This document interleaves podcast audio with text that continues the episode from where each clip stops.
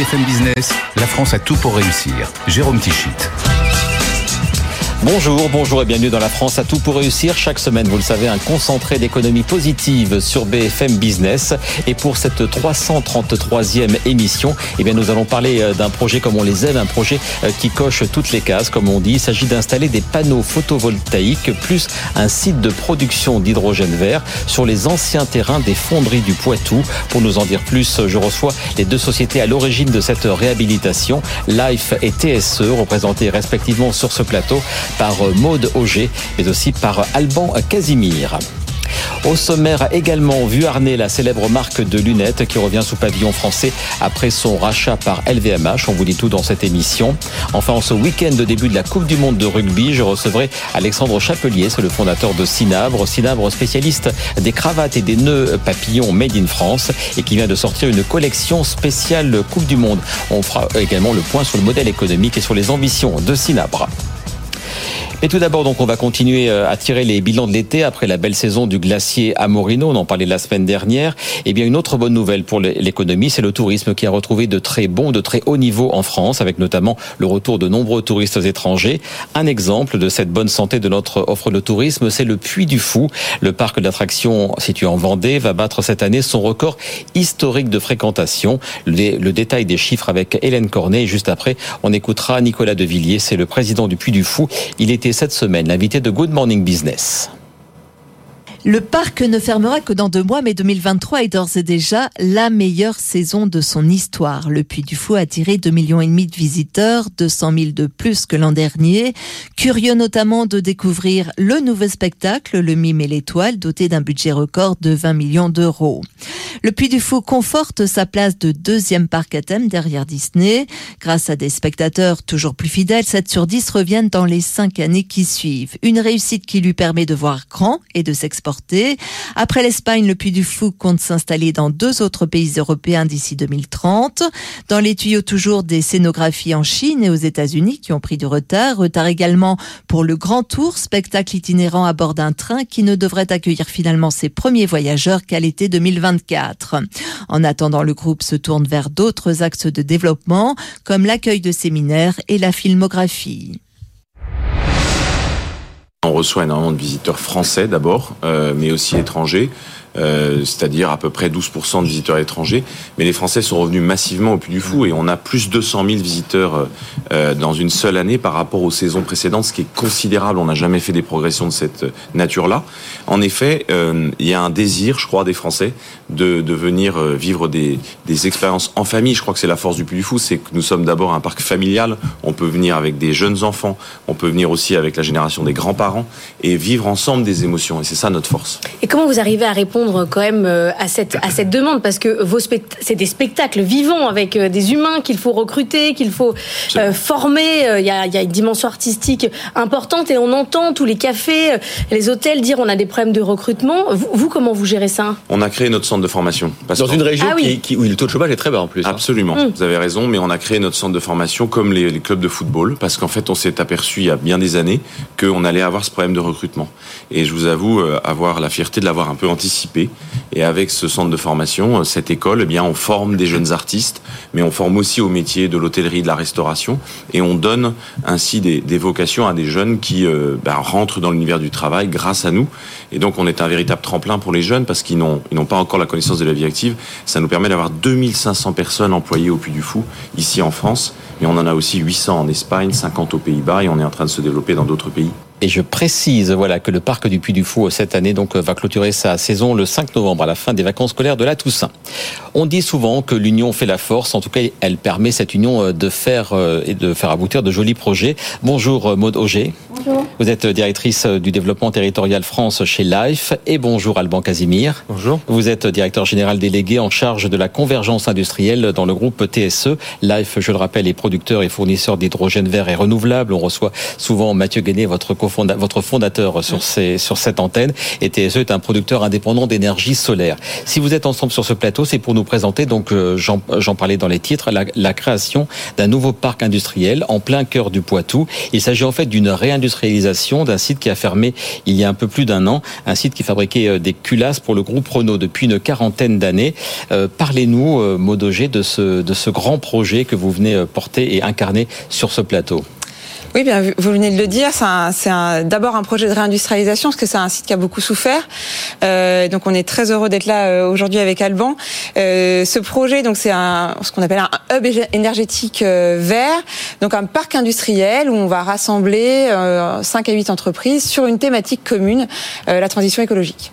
Alors qu'est-ce qu'on va qu'est-ce qu'on va y faire? Qu'est-ce que vont faire chacun de vos deux groupes? On va peut-être commencer par TSE parce que c'est vous qui allez fournir l'électricité. On va bien comprendre ce dont il s'agit. Vous chez TSE, qu'est-ce que vous allez faire sur cet euh, ancien site industriel? L'idée, en fait, au départ, était de trouver un foncier où on pouvait avoir un, poste source euh, qui soit suffisamment conséquent pour servir nos, nos intérêts. C'était bien le cas avec les fonderies du Poitou. Donc nous, pour démarrer, on va effectivement installer 32 mégawatts euh, donc c'est à peu près la moitié de la ville de Poitiers en consommation euh, sur, cette, euh, ce foncier. Et puis bah, cette énergie va servir en ricochet à, je pense, Live pour la partie hydrogène. Et puis après pourrait servir encore à d'autres fabricants, par exemple, de biocarburants qui pourraient utiliser l'hydrogène ensuite. voilà, c'était un petit peu l'idée de l'hub énergétique, c'est la connexion entre ces différents intérêts qu'on peut mutualiser sur un, sur un site identique. Et cette électricité, donc vous l'utiliserez vous du côté de Life pour en faire quoi? Donc de l'hydrogène renouvelable. Euh, l'hydrogène renouvelable, on le produit avec de l'eau et de l'électricité euh, renouvelable. Donc le système de l'électrolyse. Exactement, par l'électrolyse de l'eau. Euh, donc en effet, nous, on prévoit d'installer un site de, de, plusieurs centaines de, de, de mégawatts euh, donc, euh, donc voilà, c'est le projet. Le calendrier, on parle là, donc, donc euh, cette, cette, cette, ce projet, il a été validé par le tribunal de commerce de Paris il y a, il y a quelque temps. Le calendrier sur les prochains mois et les prochaines années, qui veut, qui veut en parler, Maude? Oui, bah, le, calendrier, donc là, il nous reste différentes étapes à passer avant de pouvoir vraiment réinvestir le site. Il va falloir le dépolluer, déconstruire, derrière obtenir les autorisations pour construire ces différentes unités de production avant de le pouvoir les opérer. Donc on espère euh, tout ça avant fin 2030, avant 2030 euh, pardon. Avant 2030. Euh, La particularité de ce projet, de ce hub énergétique vert, c'est finalement une alliance, un partenariat entre le public et le privé. Vous incarnez les deux sociétés privées, mais on y trouve la région Nouvelle-Aquitaine, on y trouve la préfecture et la sous-préfecture de la Vienne, on y trouve la communauté d'agglomération de Châtellerault. J'ai envie de vous dire, on connaît parfois les lenteurs un peu de, de l'administration. Est-ce que ce partenariat se passe bien? Est-ce que vous avez été surpris par la réactivité, les ambitions et l'action de ces collectivités et de ces préfectures? Je ne sais pas qui veut prendre la parole dessus. je peux commencer en tout cas. Euh, effectivement, ce, projet, c'est vraiment la, la genèse autour d'une rencontre entre LIFE et TSE par l'intermédiaire, grâce à l'intermédiaire de la région Nouvelle-Aquitaine, euh, sans quoi on se serait peut-être pas rencontré, euh, sachant qu'autour euh, voilà de ce projet, on avait des objectifs communs, en particulier en termes de foncier. je pense que ça a pris du temps. La gestation de cette idée de hub énergétique, elle n'est pas arrivée comme ça d'un coup. ça nous a pris, allez, je pense, 12-15 mois, justement avec les différentes parties prenantes que vous avez mentionnées, pour arriver à construire, co-construire ensemble cette idée de, de hub énergétique qui a fait mouche, on va dire, au niveau de ces euh, administrations et pouvoirs publics qui nous ont même accompagnés le jour euh, où l'ordonnance du juge a été rendue. donc voilà, je pense que ça marche très bien et peut-être qu'il y a certaines lenteurs administratives, peut-être qu'il y en aura encore, mais en tout cas, on peut compter sur leur soutien passé, présent et à venir, et c'est important pour nous. Mais c'est vous qui êtes dans l'opérationnel maintenant, c'est vraiment vous qui allez mener les choses. Et eux, c'est quoi maintenant? C'est un soutien logistique, un soutien peut-être financier euh, aussi. On parlait de dépollution. Est-ce que vous allez être éligible au fonds vert pour la dépollution du, du site? Comme disait Maud, c'est vrai que euh, en fait, sur ce site-là, on va avoir besoin d'eux toujours, puisque ça va se faire en plusieurs temps. Aujourd'hui, il y a l'acte de vente qui doit être signé. Euh, il y a toujours le liquidateur qui est en charge de la réhabilitation du site. Donc, quand on parlait de dépollution, c'est lui qui est en charge de le faire, il le fait très bien jusqu'à maintenant. Euh, il faut se rappeler aussi qu'il y a toujours une société, euh, Chabimo, qui est sur site pour démanteler l'intérieur des bâtiments. Donc, on ne pourra pas intervenir avant que eux soient partis. Et toutes les autorisations administratives, en particulier le permis de construire, les études d'impact environnemental, doivent être faites prêts vont être faits sur les 18 prochains mois avec le concours évidemment de ces administrations. Sans elles, rien ne pourrait se passer. Alors, vos entreprises, elles vont s'implanter, on l'a bien compris. Euh, Alban, vous m'avez dit, je crois que d'autres entreprises à, terme devraient rejoindre. Est-ce qu'il y a déjà des choses à annoncer, des choses signées? Euh, Outre Life et TSE, est-ce qu'il y aura d'autres entreprises sur ce hub énergétique vert? En tout cas sur notre partie, parce que l'idée c'est qu'on puisse se partager nos fonciers, donc euh, Life pourra dire ce qui va se passer sur le sien, mais euh, sur le nôtre, euh, oui, nous l'idée c'est de pouvoir installer également une plateforme logistique avec lequel on a déjà signé une lettre d'intention avec un, développeur pour, je crois, leur octroyer 4 hectares de notre terrain pour qu'ils puissent justement venir installer leur plateforme et pourquoi pas recevoir aussi du photovoltaïque en toiture en ombrière. On ne s'arrêtera pas au sol. En termes de création d'emplois, donc euh, on, rappelle que les fonderies du Poitou, euh, c'était je crois 600 personnes à la fin, ça a été jusqu'à 1200 au pic de l'activité il y a quelques, quelques années. Le projet, il va créer combien d'emplois? Donc à terme, euh, le projet créera entre 250 et 300 emplois. donc comme je le disais, répartis sur l'ensemble du hub énergétique qu'on souhaite créer. C'est pas seulement vous qui allez créer ces 200, 250. Vous, vous allez en créer combien? C'est difficile à dire aujourd'hui euh, puisqu'on est encore en train de, enfin pour notre part, euh, en train de, voir exactement combien de puissance on installe et ça dépendra euh, énormément de la puissance installée. Un mot sur vos deux entreprises, évidemment. Donc Life, je le, je le disais, on vous suit depuis très très longtemps. Pourtant, c'est pas une, une si vieille histoire. C'est 2019, hein, je crois, la, la création par Mathieu Guéné. Euh, Mathieu Guéné, je l'avais rencontré au salon Evolution en février dernier. On avait parlé donc d'un euh, d'un projet fin 2023 euh, en Haute-Garonne. Il y avait aussi des projets en cours dans le Morbihan. On en est où du développement de, de Life et de son hydrogène vert? Euh, donc oui, aujourd'hui on a deux sites en opération, notre site historique en Vendée puis la plateforme euh, de test qu'on a mis en mer euh, en septembre dernier. Et euh, comme vous venez de le dire, cinq sites qui sont en construction, donc deux en France et d'autres en Allemagne et en Suède. Et parce que ça veut dire qu'au total, vous êtes présent dans, dans combien de pays? En Europe, et je crois qu'il y a aussi le, le Canada, je crois aussi. Hein. Alors, on regarde des projets au Canada, en effet. Aujourd'hui, on a des bureaux et filiales dans 12 pays en Europe. Euh, donc avec des projets qui sont à différents stades de développement, bien sûr. On avait parlé donc avec euh, Mathieu Guéné, donc aussi de l'introduction en bourse en 2022. Ça a changé quelque chose au sein de l'entreprise, cette, euh, parce qu'évidemment, parfois on, perd un peu de sa souveraineté de gouvernance. Est-ce que c'est est-ce que c'est le cas? Est-ce que les ambitions sont restées les mêmes? Les ambitions sont restées les mêmes. L'énergie de l'équipe est toujours la même aussi. Moi, ça fait quatre ans que j'ai le plaisir de participer à cette aventure et c'est un plaisir renouvelé tous les jours. Côté effectif, combien de personnes chez Life euh, Aujourd'hui, on avoisine les 200. 200 personnes. Et chez TSE, on en est où? Donc une création plus ancienne, je crois que ça remonte à 2012. Tout à fait. Euh, on en est où? Donc 11 ans après la création, est-ce que le photovoltaïque, on sait parfois qu'on on se dit est-ce que c'est assez productif en termes d'électricité? Vous connaissez les fameux débats sur, sur, ce, sur ce point. Quel est votre niveau de, de développement actuellement chez TSE bah, écoutez, nous, on regarde un petit peu ce que RTE euh, a défini, ou en tout cas estimé, comme besoin jusqu'à 2030 euh, sur la partie solaire. On est à 8 gigawatts, sachant que pour vous donner une idée du gap qu'il y a à franchir, euh, chaque année, jusqu'à maintenant, c'était plutôt 1 1,5, maximum 2 gigawatts qui étaient mis en ligne. Donc là, il faut faire 4 fois plus chaque année. Euh, donc nous, notre ambition là-dedans, c'est d'arriver euh, à faire 1, 1,5 gigawatts par an, seulement pour TSE.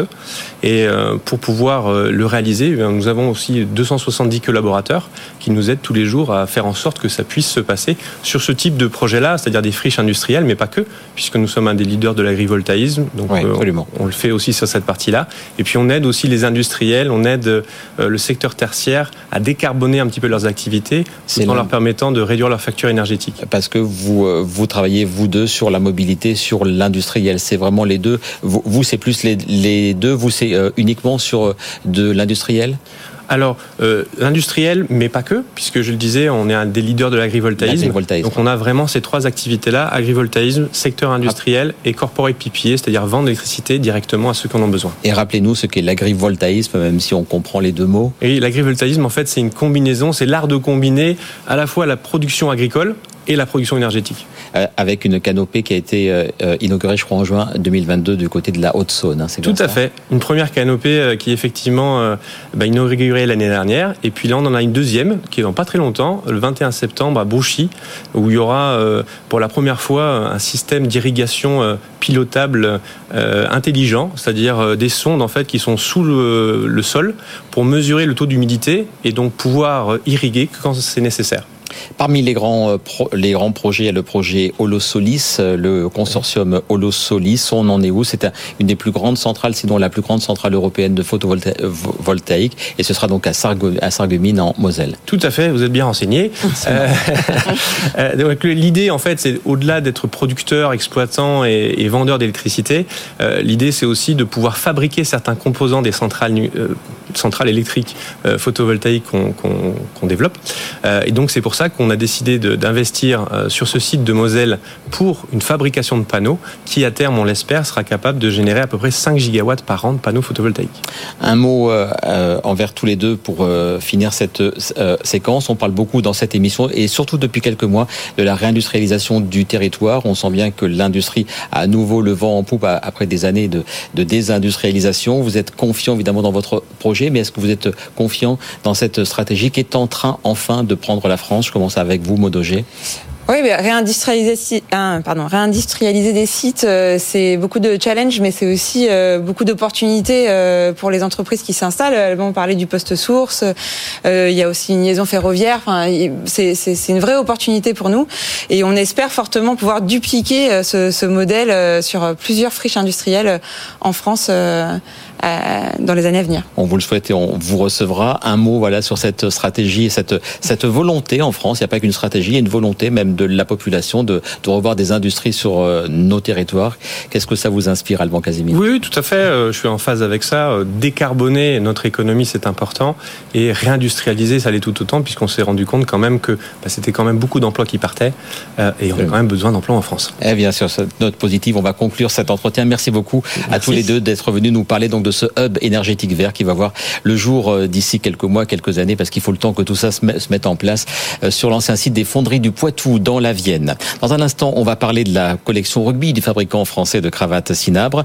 Mais juste avant, dans l'actualité de la semaine, eh il y a aussi le retour sous pavillon français d'une des plus grandes marques de lunettes, c'est Vuarnet, qui va d'être racheté par LVMH. Vuarnet, une marque et un style plébiscité depuis plus de 60 ans par de nombreuses stars, comme nous l'explique Pauline Tadevin. Alain Delon dans La piscine, Daniel Craig dans James Bond, les plus grandes stars de cinéma ont porté des lunettes Vuarnet. La marque est née à la fin des années 50 de l'association d'un opticien et du champion de ski Jean Vuarnet. Elle a été rachetée il y a dix ans par un fonds d'investissement britannique, mais n'a pas réussi à retrouver son succès d'antan. C'est la première acquisition de Telios, filiale lunetière de LVMH, qui fabrique les lunettes pour les différentes maisons du groupe comme Céline, Dior ou Fendi. Vuarnet est une pépite qui reste l'une des rares marques à produire ses propres verres minéraux haut de gamme dans son usine de Meaux. Elle viendra parfaitement compléter le portefeuille des maisons LVMH, d'après un communiqué de Telios qui ambitionne de son côté de relancer Vuarnet en termes de croissance et d'expansion au niveau mondial. On va rester dans le domaine de la mode et des accessoires. Bonjour Alexandre Chapelier. Bonjour, merci de me recevoir. Avec plaisir. Vous êtes le fondateur de Cinabre Paris, spécialiste des nœuds papillons et des cravates, tout cela fabriqué en France. On y reviendra. Mais si vous êtes sur ce plateau, je précise qu'on enregistre le vendredi 8 euh, septembre, donc euh, au tout début de la Coupe du Monde. C'est parce que vous sortez, en fait, vous enrichissez une collection baptisée troisième mi-temps, et ce bien sûr à l'occasion du début de la Coupe du Monde de rugby, collection euh, de cravates. Je précise que vous en avez prêté une, donc c'est celle que j'ai sur moi et c'est celle que vous avez bien évidemment. On voit le bleu, blanc, rouge. Alors parlez-nous de cet enrichissement de la collection troisième mi-temps. Eh ben, écoutez, euh, en fait, euh, bon voilà, dans l'équipe, on est tous euh, fans, fans de rugby, donc on attendait avec impatience le, le, le 8 septembre. J'ai mon associé d'ailleurs qui va au Stade de France ce soir. On a tous nos billets et, et donc voilà, on voulait faire une, une collection hommage au, au rugby, surtout que c'est un sport où il y a encore cette tradition de la, de la cravate. Donc là, vous portez la, voilà la cravate 15 de France. Moi moi aussi une version, on va dire, pour les les, les fans ultra. Et, et après, on a d'autres d'autres versions de cravates, plus voilà avec l'emblème des, des 15 principales équipes, par exemple, qui, qui participent. Au... On retrouve quoi Voilà, on retrouve un chardon, un bah, exactement. On retrouve les, les Irlandais qu'on va peut-être croiser en, en quart. On retrouve évidemment euh, l'Argentine, les Springboks, les Italiens, évidemment la, la Nouvelle-Zélande euh, avec la, la, la, fougère et pour les Néo-Zélandais en, en hommage à quand même voilà la cravate euh, AK aussi qu'on sort pour la pour la Coupe du Monde. On souhaite que ça leur porte pas trop chance quand même. Hein, voilà, soir, voilà, voilà, voilà, exactement. La particularité de toute cette de, de, cette gamme et de tout ce que vous faites, c'est que vous faites du fabriqué en France et c'est aussi pour ça que je voulais vous euh, recevoir. vous fabriquez l'essentiel, je crois, de tous vos accessoires dans le Loir-et-Cher.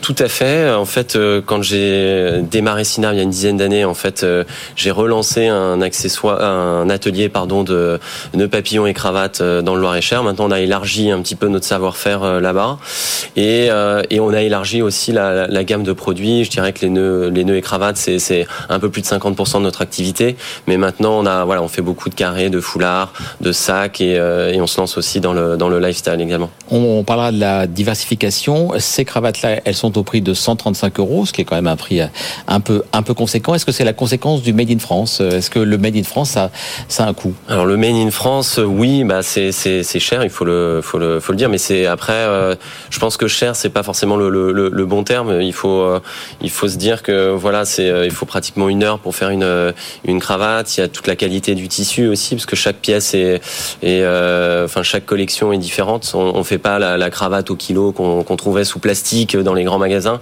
Là, c'est voilà, c'est des pièces particulières. Rien que le, prix de la matière euh, vaut, vaut, très cher a beaucoup augmenté. Donc, euh, donc voilà, on n'a pas fixé ces prix juste pour être cher, mais c'est aussi un, un, un coût qui est important. Mais qui pour moi euh, vaut le coup euh, aujourd'hui. Il justifie. On va rester sur des contrats prestigieux. Vous avez décroché, je crois, il y a quelques temps, le contrat des nœuds papillons des huissiers de l'Elysée. On, on, va voir quelques quelques images. Euh, comment est-ce qu'on décroche un tel contrat? C'est du pluriannuel Est-ce qu'on peut avoir quelques chiffres du, euh, du contrat? Alors c'est c'est honnêtement un petit contrat. Hein. C'était un, un, petit appel d'offres de la, de la présidence de la République pour euh, avoir des nouveaux nœuds papillons. c'est les, les, fameux nœuds papillons. C'est les nœuds blancs. On, voilà. on les voit pour ceux qui nous suivent en télévision et voilà, c'est le papillon des, des huissiers du, de la présidence de la République. Voilà, ceux qui sont plus proches du président de la République. Donc là, on parle d'une dizaine de pièces. Donc c'est pas énorme pour notre chiffre d'affaires, mais par contre en termes d'image, euh, ça représente beaucoup pour nous et même pour les filles à l'atelier, euh, c'est euh, voilà prestigieux. Ah bah c'était voilà, c'était un plaisir pour elles et ça, ça représentait quelque chose pour elles de, de fabriquer ces, ces, accessoires. On reste à l'Élysée avec le président Macron qui porte vos cravates. Depuis quand? Et et ça a changé les choses pour vous? Oui, clairement ça, ça, il y a eu un avant et un, et un après euh, pour nous. Euh, ça, ça a commencé avant les premières, enfin avant la, son premier mandat. C'était euh, six mois avant les élections, donc c'était encore le, le, candidat, le jeune candidat euh, Emmanuel Macron, et donc c'était euh, des membres de son équipe qui nous avaient contactés, qui connaissaient la marque et qui nous avaient proposé de, de, de fournir quelques cravates euh, au candidat Macron. Et aujourd'hui, depuis qu'il a été élu, il, a, il doit avoir une quarantaine de, de, cravates de, de, de Cinabre. Et, et le contrat, pardon, vous les lui fournissez à titre gracieux c'est le meilleur des ambassadeurs ou est-ce qu'il y a un contrat euh, plus mercantile Non, c'est euh, donc on lui on lui offre à titre euh, gracieux et euh, voilà et en échange on a cette possibilité de d'en parler et d'être voilà reçu euh, sur sur votre plateau. Donc voilà, je dirais que c'est un échange gagnant-gagnant. Pour lui, c'est aussi être un peu un ambassadeur du savoir-faire français, du Made in France, des petits artisans parce qu'il n'y a pas que les grands groupes, mais il y a aussi des des, des petits artisans comme nous. Et c'est ça qui est bien, c'est qu'il puisse même quelqu'un à, à, ce niveau-là, à ce poste-là, qui puisse soutenir des petits ateliers, des, des petits confectionneurs, bah c'est un sacré coup de pouce. Et pour ça nous. a boosté vos vos ventes, que ce soit avant ou après la première élection? Oui, ça ça a boosté. Euh, c'est clairement ça a boosté nos ventes. Aujourd'hui, pour vous donner un ordre d'idée, euh, on, on, réalise euh, pratiquement 50% de notre activité à l'export. Donc c'est clairement euh, le fait d'être fournisseur de l'Elysée, c'est une histoire que les, les, les, étrangers adorent, les Américains, les Anglo-Saxons, ils adorent ce genre de d'histoire. De, Donc c'est sûr que ça nous aide beaucoup. On a beaucoup parlé donc des nœuds papillons et des cravates. Maintenant, donc vous le vous le disiez, la moitié de votre euh, chiffre d'affaires, c'est la diversification. Euh, on parle de quoi? Alors, on parle des accessoires. Vous allez nous le dire, gants, ceintures, chaussettes, etc. Mais moi, j'ai été surpris sur votre site de trouver des suites, euh, des suites hôtelières qu'on peut louer. Pourquoi cette diversification-là? En fait, on a une opportunité au-dessus de notre boutique à Paris de récupérer dans la cité bergère dans le 9e, de récupérer deux locaux euh, juste au-dessus qui étaient euh, vides. Et en fait, on les a transformés en deux suites euh, hôtelières. Dans notre boutique, on a créé même un petit desk pour le, groom. Donc, pour nous, c'est en fait, on a, c'était une opportunité de d'exposer nos produits, de mettre en avant le savoir, notre savoir-faire et le savoir-faire artisanal français. Donc, c'est un peu un porte-drapeau de l'artisanat français. Parce que tous les produits que vous mettez ou dans vos suites ou dans vos dans les accessoires sur votre site, c'est du made in France? Voilà, c'est pratiquement, on va dire, à 95% du Made in France. Après, si on, n'y a plus le savoir-faire en France, on, va au plus proche. Donc, on travaille un petit peu avec l'Italie, par exemple, sur nos robes de chambre, euh, qui sont faites euh, à la pièce euh, en Italie. Et par exemple, vous parliez de nos suites. Euh, on, on, travaille également avec Hestens, qui est la Rolls-Royce de la literie, qui est faite à la main en Suède aussi. Donc euh, voilà, à chaque fois, on va essayer de chercher le meilleur dans son domaine.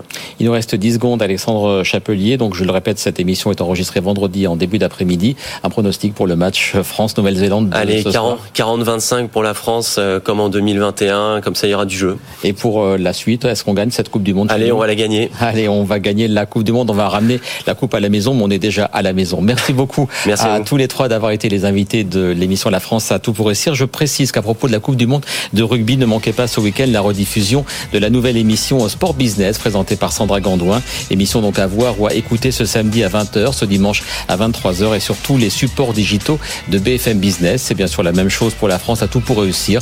Vous nous retrouvez en télé, en radio et sur tous les supports digitaux qui accompagnent notre chaîne. La semaine prochaine, une émission spéciale nautisme à l'occasion du Cannes Yachting Festival qui se tient du 12 au 17 septembre à Cannes, bien sûr. Je vous souhaite une bonne journée, un très bon week-end et à bientôt sur BFM Business et vive la France donc pour la Coupe du Monde de rugby.